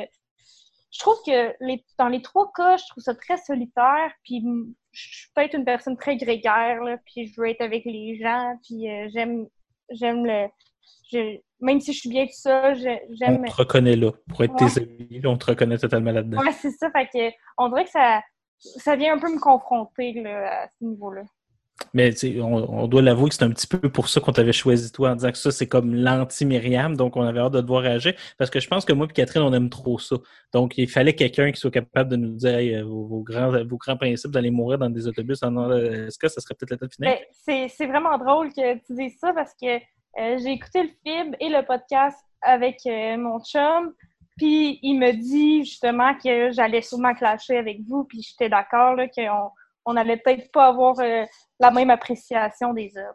C'est pour ça que c'est intéressant, parce que c'est un principe de Thoreau, hein. L'idée, c'est de ne pas être d'accord ensemble, c'est d'être d'accord pour ne pas l'être.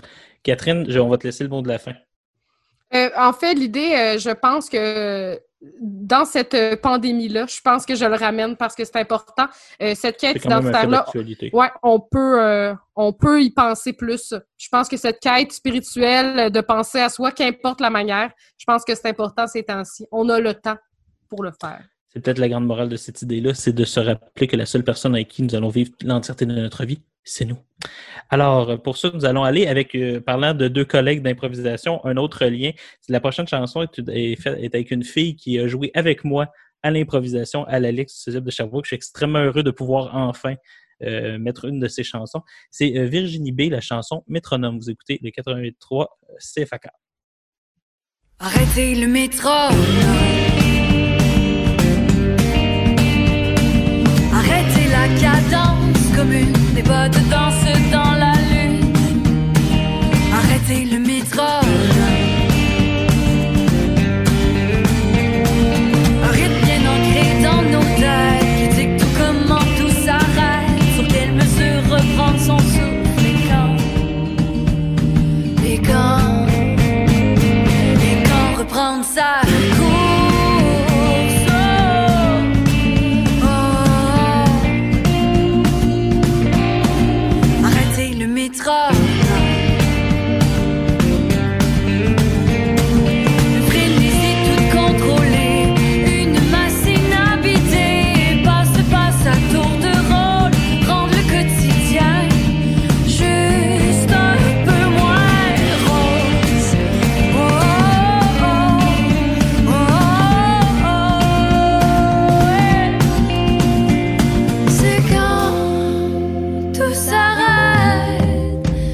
Tu crois le voir passer.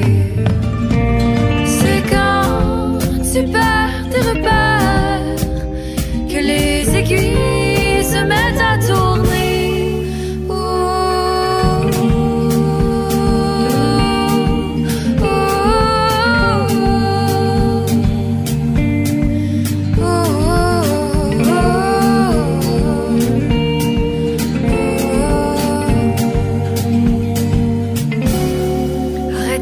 la poussière, le calvaire,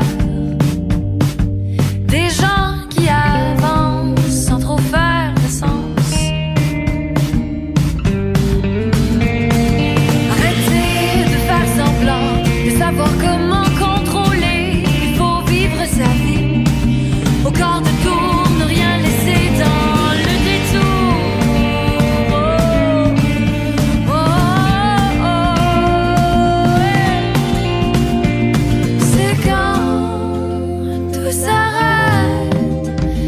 Tu crois le voir passer. C'est quand tu perds tes repères que les aiguilles se mettent à tourner. Ouh, ouh, ouh,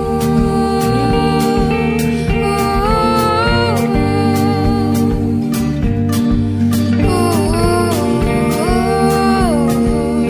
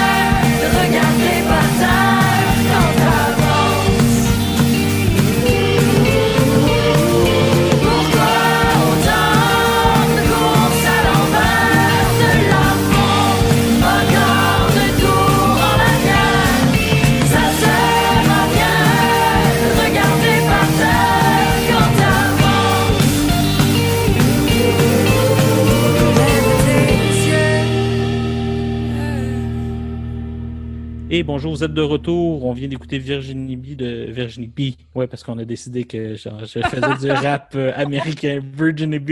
Excuse-moi, Virginie. Mais c'est Jack Kerouac aussi. C'est Jack Kerouac et Virginie B. C'est très important que ça soit ça. On est ça soit du franco-américain.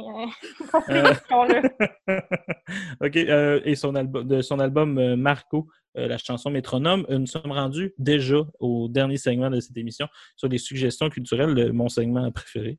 Et euh, à tout seigneur, tout honneur, on laisse toujours la première suggestion culturelle, dans le fond, à notre invitée cette semaine, Myriam, c'est toi. Donc, quelle est ta première suggestion culturelle? Donc, ma première suggestion culturelle, c'est le film Jusqu'au déclin. Euh, je ne sais pas si vous l'avez vu, c'est un film qui est sorti cette non. année, en mars. Un thriller québécois qui est sur Netflix. Euh, qui est réalisé par Patrice Laliberté. Euh, c'est l'histoire euh, d'Antoine, qui est euh, un père de famille, qui est un survivaliste, fait qu'il il, il est quand même dans ses débuts là, d'apprendre euh, les, euh, toutes les méthodes de survivaliste. Puis justement, pour justement euh, parfaire ses connaissances, euh, il va suivre une formation avec un expert, Alain, et un groupe de citoyens là, qui suivent euh, la, la, la même comme formation. Et là, il y a une tragédie qui arrive et tout change. Euh, la tragédie vient un peu compromettre l'entreprise d'Alain, le, le formateur, et euh, il, tout dérape, en fait. Euh, c'est un film que moi, j'ai trouvé excellent. Euh, c'est un film qui est, euh, qui est surprenant. Euh, j'ai été sur le bout de mon siège tout le long. Euh, ce que je trouve vraiment intéressant, c'est que récemment, là, ils ont sorti que le film avait eu vingt et un millions de visionnements pour un film québécois. Euh, ça, d'abord, j'ai été comme flabbergaste. J'ai, j'ai été comme « wow », c'est, c'est vraiment, euh, vraiment hot pour un film québécois là, euh, en termes de visionnement. C'est important de dire qu'il est sur Netflix, c'est pas vingt et un oui, c'est... millions sur Télé-Québec, juste pour... Euh... Non, euh, effectivement, là, c'est ce qui a permis... Euh, Le, le fait qu'il était sur cette plateforme qui a permis autant de visionnements. Donc, euh, c'est fun de voir aussi qu'à vingt et un vi- millions de visionnements, c'est pas juste euh, des Québécois qui l'ont écouté, là, c'est des gens d'un peu partout. Euh, c'est un film qui est quand même euh, violent, mais, il est tr- mais c'est très bien fait. Euh, les acteurs sont très bons. Euh, Réal Bossé fait un Alain, c'est lui qui fait le, le, le formateur, il est convaincu. On s'attache à lui tellement qu'il est, au départ, tellement qu'il est convaincu de, de, de ses idées. Euh, il y a aussi Marie-Évelyne Lessard qui joue une ex-militaire, puis pour vrai, elle brille tout au long du film. Euh, c'est vraiment mon personnage préféré. Moi, je pense que c'est un film qui est à voir. Je sais pas, Catherine, toi, est-ce que tu l'as vu? Non, c'est sur ma liste. Oui, je vous le conseille euh, fortement. Euh, c'est vraiment l'histoire d'un, d'un groupe de personnes qui, qui ont justement, un, un peu comme on en parlait des, des autres œuvres précédentes, euh, qui, qui ont décidé un peu de, refu- de refuser ce que la société de, leur offrait, de dire que cette société-là ne peut pas fonctionner à long terme, c'est impossible, ça n'a pas de sens. Fait que nous, on va trouver notre propre solution, mais dans leur solution, il y a quand même euh, des conflits, puis ça, c'est quand même pas une réussite, mais euh, je l'ai trouvé vraiment, vraiment hot, vraiment surprenant comme film. Euh, c'est ça que j'ai à dire. Catherine, tu veux intervenir? Euh, oui, et qu'est-ce que t'en penses, l'idée de dire que notre société peut pas continuer comme ça à long terme? Est-ce que c'est quelque chose que, que tu as déjà réfléchi, Myriam? Euh, oui, oui, c'est, une... c'est quelque chose que j'ai déjà réfléchi. Euh, c'est sûr qu'il y a de quoi qu'il va falloir qu'il change. Je pense que présentement, on a déjà, tu sais, avec la situation, on a je, je dirais avec la, la chaleur, chaleur qui fait plus longtemps aussi. Ben, d'être euh... confiné, qu'il fasse chaud, c'est pire. On peut, on peut le nommer. Oui, puis je pense qu'il y a beaucoup de gens qui constatent là, cette, euh, le fait que ça ne fonctionne pas. Euh, au niveau environnemental euh, majoritairement, mais aussi euh, au niveau euh, de la pression de performance. Euh, hein, là, oui, j'ai, j'ai, je trouvais que euh, Thoreau, il n'y avait pas de... Excusez. Il n'y avait pas de nuances. On dit mais... Jacques Thoreau. Oh. Je trouvais qu'il manquait un peu de nuances, mais je suis quand même d'accord que aujourd'hui, le travail, c'est comme tellement la plus grosse partie de notre vie. Il y a de quoi qui est problématique avec ça. Mais euh, en tout cas, c'est ce que, c'est ce que j'avais à dire euh, pour ma suggestion. Intéressant. Alors, on revient à Thoreau, le diagnostic est bon. Est-ce que les solutions sont trouvées? Absolument pas. Je pense que c'est le non, diagnostic c'est... de notre époque. Catherine, quelle est ta, ta première suggestion culturelle de la semaine? J'en surprendrai aucun en disant que aucun. je vais vous parler, je vais vous parler de Sur la route de, de, de Jack Kerouac. Ah ben voyons c'est... donc! Mais c'est qui lui? Euh, c'est ça. Après euh, cette œuvre-là, moi j'ai souvent entendu un homme, un jeune homme qui décide de parcourir l'Amérique et avec son, en étant auteur et de euh, et d'écrire là-dessus. Et c'est quand même exactement ça qui se passe, euh, disons, parce que le livre se, se sépare en En plus, l'œuvre se sépare en plusieurs livres.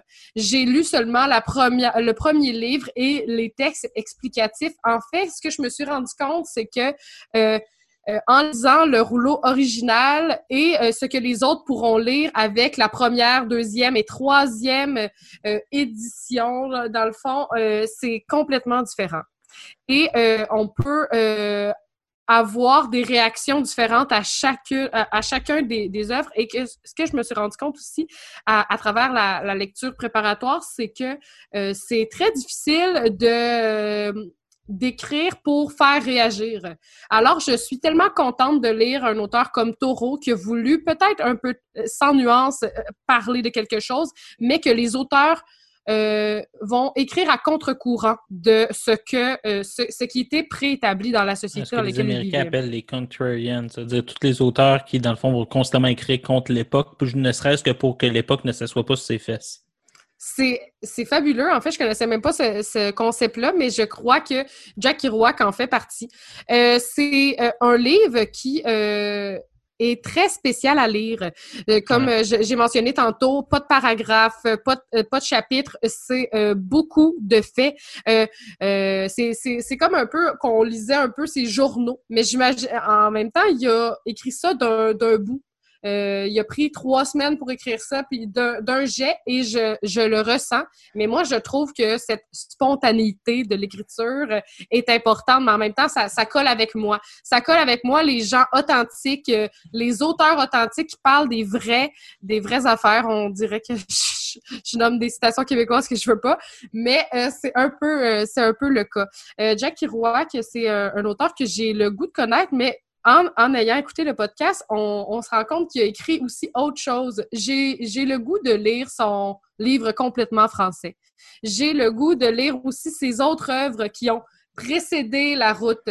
Mais en même temps, c'est quand même une œuvre qui est assez, euh, assez colossale. Qu'est-ce que je veux dire par là? Il y a, il y a quand même beaucoup de pages. c'est un livre que je, je lis tranquillement. Je ne pense pas que c'est un, un roman qu'on dévore en une journée. En fait, c'est comme pas mal impossible parce que euh, cette crise existentielle-là, tu ne peux pas la lire euh, de, d'un bout trop rapidement. Je pense quand même que c'est une lecture qui est très intéressante en temps de confinement et qui va euh, en plein avec euh, de, de quoi on parlait aujourd'hui. Je pense que de, de, de réfléchir euh, sur notre vie, c'est important, mais je pense aussi que de, de bouger, changer d'espace, euh, trouver euh, dans les relations quelque chose de différent, c'est important aussi. Je suis un peu comme Myriam là-dessus. Je pense que seulement la solitude, ça fonctionnerait pas pour moi et que présentement, toutes, toutes mes activités avaient un lien avec euh, cet aspect social. Ben, Kerouac est un être qui m'aide à comprendre ce, ce chemin-là. Et des fois, j'ai envie que de faire cette route-là aussi. Alors, euh, Sur la route et Into the Wild ont aussi une, un point commun, c'est que les deux sont des films dans lesquels Kristen Stewart n'est pas bonne. Euh, ensuite, euh, c'est, c'est, c'est, c'est gratuit, mais c'est, c'est, c'est la vérité. Euh, moi, euh, ma troisième, euh, ma première suggestion culturelle, c'est un livre de Thierry Pardo qui s'appelle « Weedon ». Ou La vie dans les bois, qui est carrément euh, une, une, un petit clin d'œil à Walden ou La vie dans les bois de Thoreau. Euh, Thierry Pardo, que je connaissais dans le fond pour ses travaux éducatifs, c'est un, c'est un docteur en éducation, dans le fond, qui est un chercheur aussi en éducation, qui lui travaillait beaucoup sur l'école à la maison. C'est-à-dire que c'est, à un moment donné, c'était un courant qui m'intéressait pour des travaux universitaires, donc j'avais commencé à lire euh, ce qu'il avait fait, qu'il avait dit euh, « Éduquer à vivre », qui est un excellent petit livre que je vous conseille vraiment. Et euh, dans le fond, Weedon, La vie dans les bois, c'était intéressant parce que lui, il s'est acheté une maison à Weedon. Bon, déjà là, c'est intéressant, on est tous captivés. Mais l'idée, c'est surtout que euh, il s'est acheté une maison sans, euh, sans piton. Okay? Donc, c'est une maison qui a l'électricité, mais qui, dans le fond, n'a pas, euh, n'a pas de switch, n'a pas de, de, il y a assez de limiter la technologie au maximum. C'est-à-dire un peu la critique qu'on, qu'on nomme traditionnellement à Thoreau, mais euh, pour moi, Thierry Pardo, il abrise, il montre qu'à notre époque, on est capable de vivre comme Thoreau et de même d'élever deux enfants, de leur faire l'école à la maison et d'avoir une femme. Alors pour moi, c'est vraiment une démarche qui m'a fait du bien euh, à lire parce que tout d'un coup, j'étais assez surpris dans le fond de cette réussite-là. Je vais vous lire euh, sa posture, un extrait. Ma posture euh, se présente ainsi. J'essaie d'être utile à mes proches tout en évitant de me perdre dans les méandres des problématiques sociales de mon temps ou dans les préoccupations politiques de mes contemporains. Donc, ça me semble assez clair. Il va aussi parler de son lien à Thoreau. Il va le dire pour être certain, euh, pour être que peut-être que certains lecteurs trop pressés ont cherché dans l'œuvre de Thoreau et notamment dans son Walden les conseils pour une vie sauvage, le récit d'un ermitage à l'extérieur du monde. C'est faire peu de cas de la sagacité de l'homme. Il est beaucoup plus subversif de témoigner d'un espace libérateur à proximité de son village que dans des îles d'outre-mer ou dans l'immense, l'immensité des steppes. En cela, la démonstration de Thoreau est éblouissante parce qu'il ne faut jamais oublier que Thoreau n'était pas un ermite au sens euh, comme McCandless, par exemple. C'est quelqu'un qui vivait à quelques pas. Il vivait premièrement sur le terrain de son meilleur ami et il vivait à quelques pas de son village de Concorde. Donc, c'était pas nécessairement être un ermite. C'était l'idée de vivre en marge de sa société, mais il était quand même dans sa société. Euh, on va aller en musique, euh, on va aller en publicité et on revient avec notre deuxième suggestion culturelle. Vous êtes au C F A Q quatre-vingt-trois. Et vous êtes de retour au C F A K, C F A K quatre-vingt-huit point trois et vous écoutez le trio de la culture avec Myriam Boucher, Catherine Robert et votre autre Félix Morin.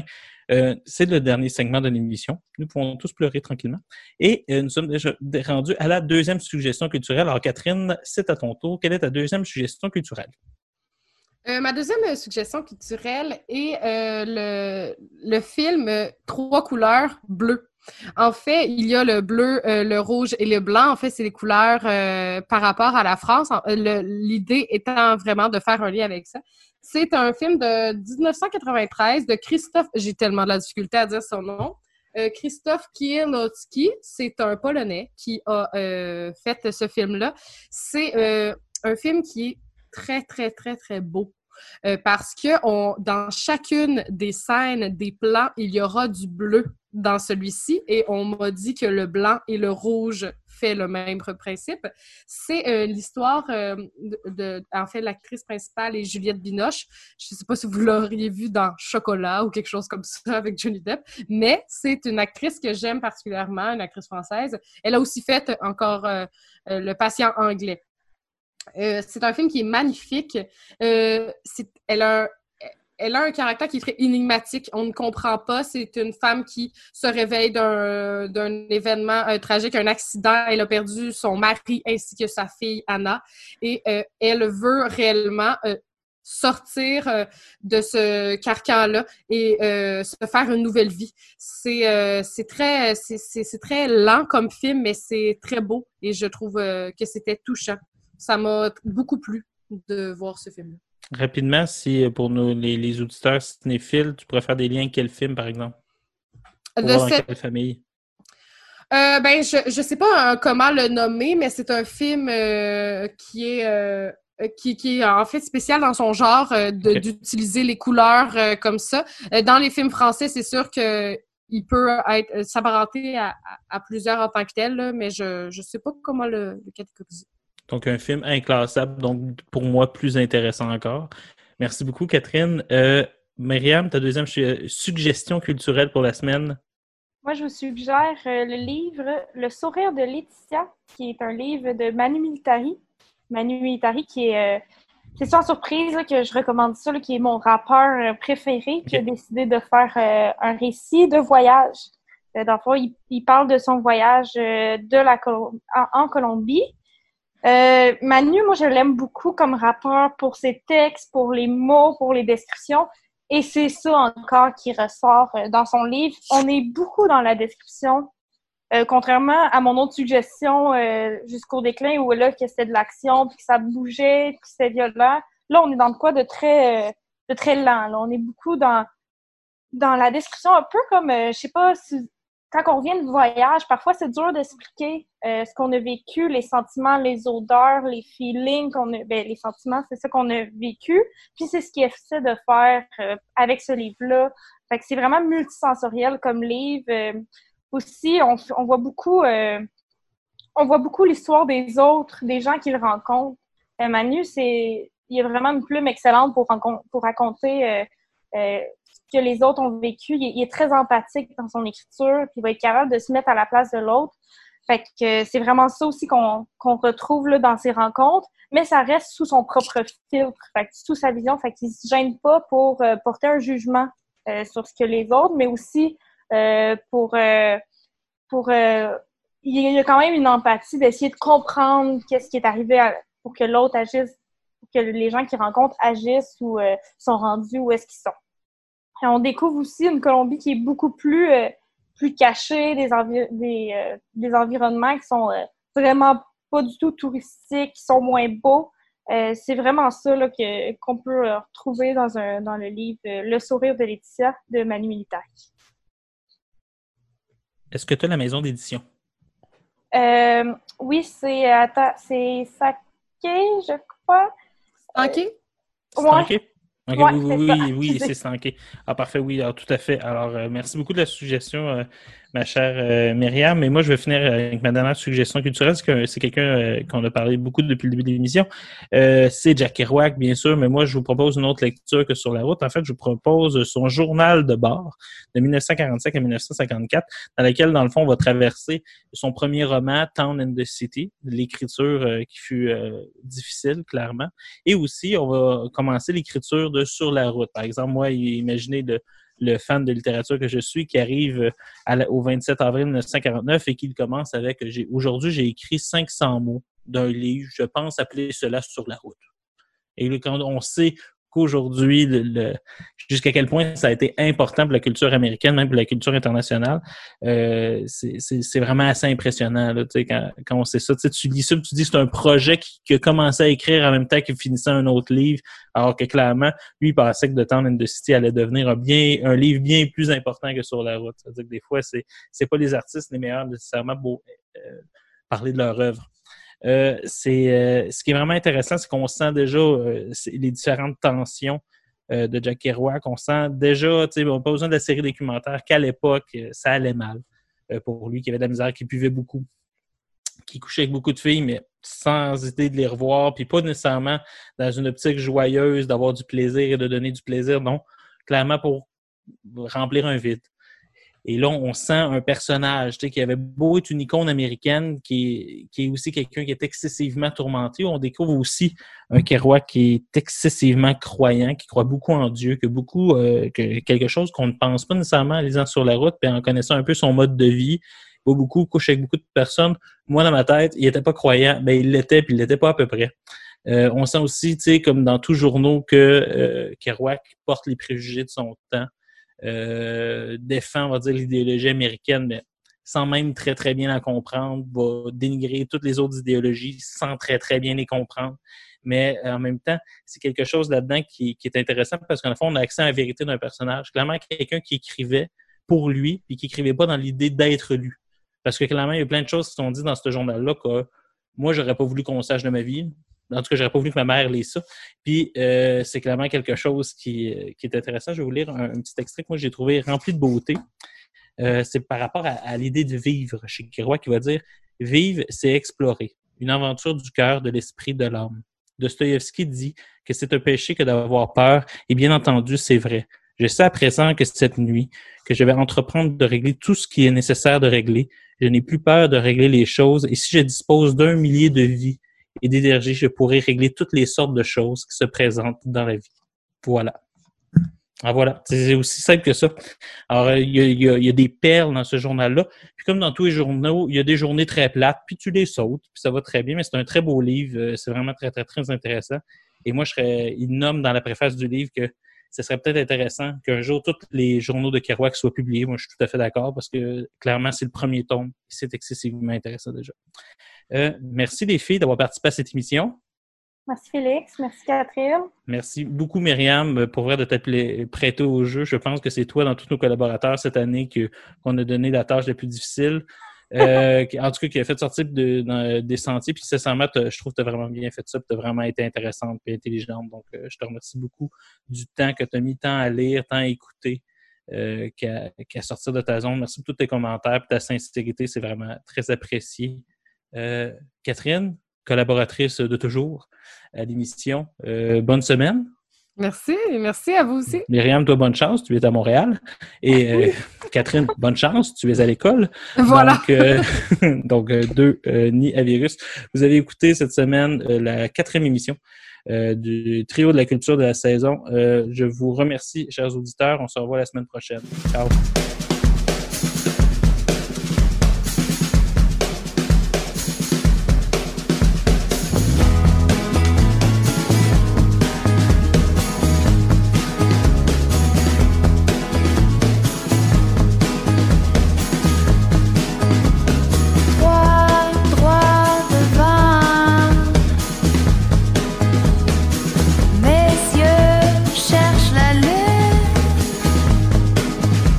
Je